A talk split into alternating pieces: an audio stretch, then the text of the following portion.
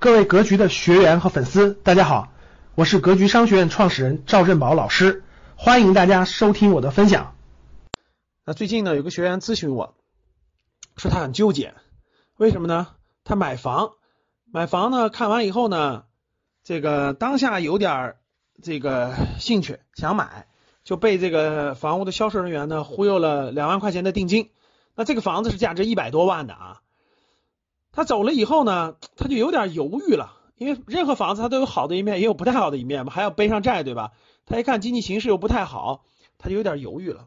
那犹豫之后呢，他就不知道到底该买不该买了。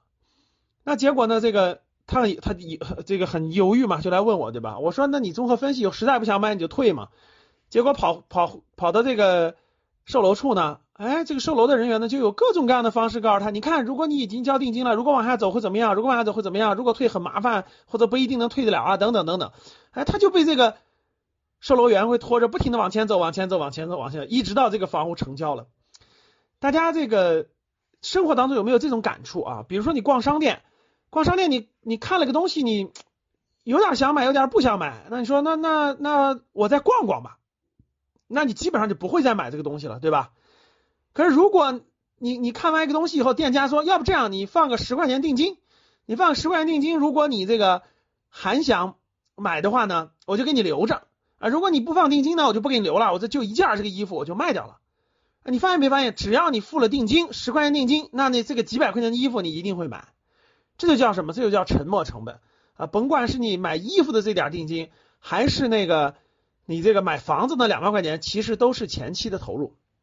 在投资当中也是一样，我们还有很多学员呢会出现这种情况，我就遇到过有一个学员，他买一个公司的这个股权股票啊，他买错了，其实这个公司呢不太好，但是他已经买了几万块钱的了，所以呢他就会哎呀，我已经买了几万块钱，它跌下来了，我再买点，等它涨上来，涨到我的成本我就撤啊。举个例子啊，比如他买的十块钱的，他就想的，哎呀，这个公司又不太好。那个就有点犹豫纠结，比如他要问我呢，我肯定说，那他是不是优秀公司，对吧？优秀公司你就拿着，不是优秀公司你你就卖了，换成优秀公司吧。那浮亏从十块钱已经跌到八块钱了，那那你就认栽吧，亏亏这两块钱就认了。他不，那如果是一个新人呢，他他没有控制好好的心态，他会怎么做？他会说，哎呦，这公司从十块钱跌到八块钱了，哎呦，它都是波动的，对不对？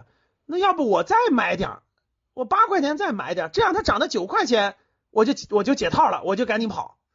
所以很多人是这个心态。我曾经遇到一个学员，就是十块钱买的，跌到八块钱又买，跌到六块钱还买，跌到五块钱很紧张了，问问我该怎么办。我说我说我也不知道该怎么办。你你你已经知道它不是个太好的公司了，为什么还要持续增加呢？你不增加不就完了吗？或者你把它换了不就完了吗？认亏。假设你买了十万块钱的，你这个这事儿亏了五万块钱，那咱认亏，咱换成好的，那等好的涨回来不就回来了吗？不过，他还是忍不住，最后一直跌到了三块钱才割肉。所以什么意思呢？各位，就是沉没成本。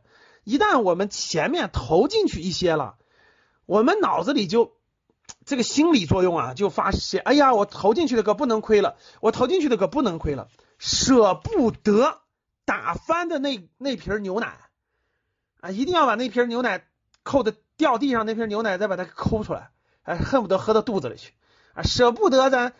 这个苹果跟吃苹果一样的啊，那有的人这一筐苹果放了半个月是不是就坏了？有的人就从坏的开始吃，咱把那个坏苹果洗干净以后，把坏的那半切掉，吃吃那半那个苹果好的部分，还有一部分人就先吃这个筐里好的苹果。假设一个筐里有一百个苹果，吃坏苹果那个呢，最后全吃的坏苹果，不仅吃的坏苹果，前面吃的坏苹果，后面到最后都吃的坏苹果，几乎每个苹果都吃的是坏的。前面这个呢，我不管坏的，我就吃好的。到最后呢，一百个苹果吃了六七十个好苹果，剩下的扔掉了。那个那个吃坏苹果的是一百个苹果吃了九十多个坏苹果，最后俩最后几个都没吃上，全坏了，完全烂掉了。啊，这就是沉没成本。大家好好思考思考，对你的投资有什么样的启发？感谢大家的收听，本期就到这里。想互动交流学习，请加微信三幺幺七五幺五八二九。三幺幺七五幺五八二九，欢迎大家订阅收藏，咱们下期再见。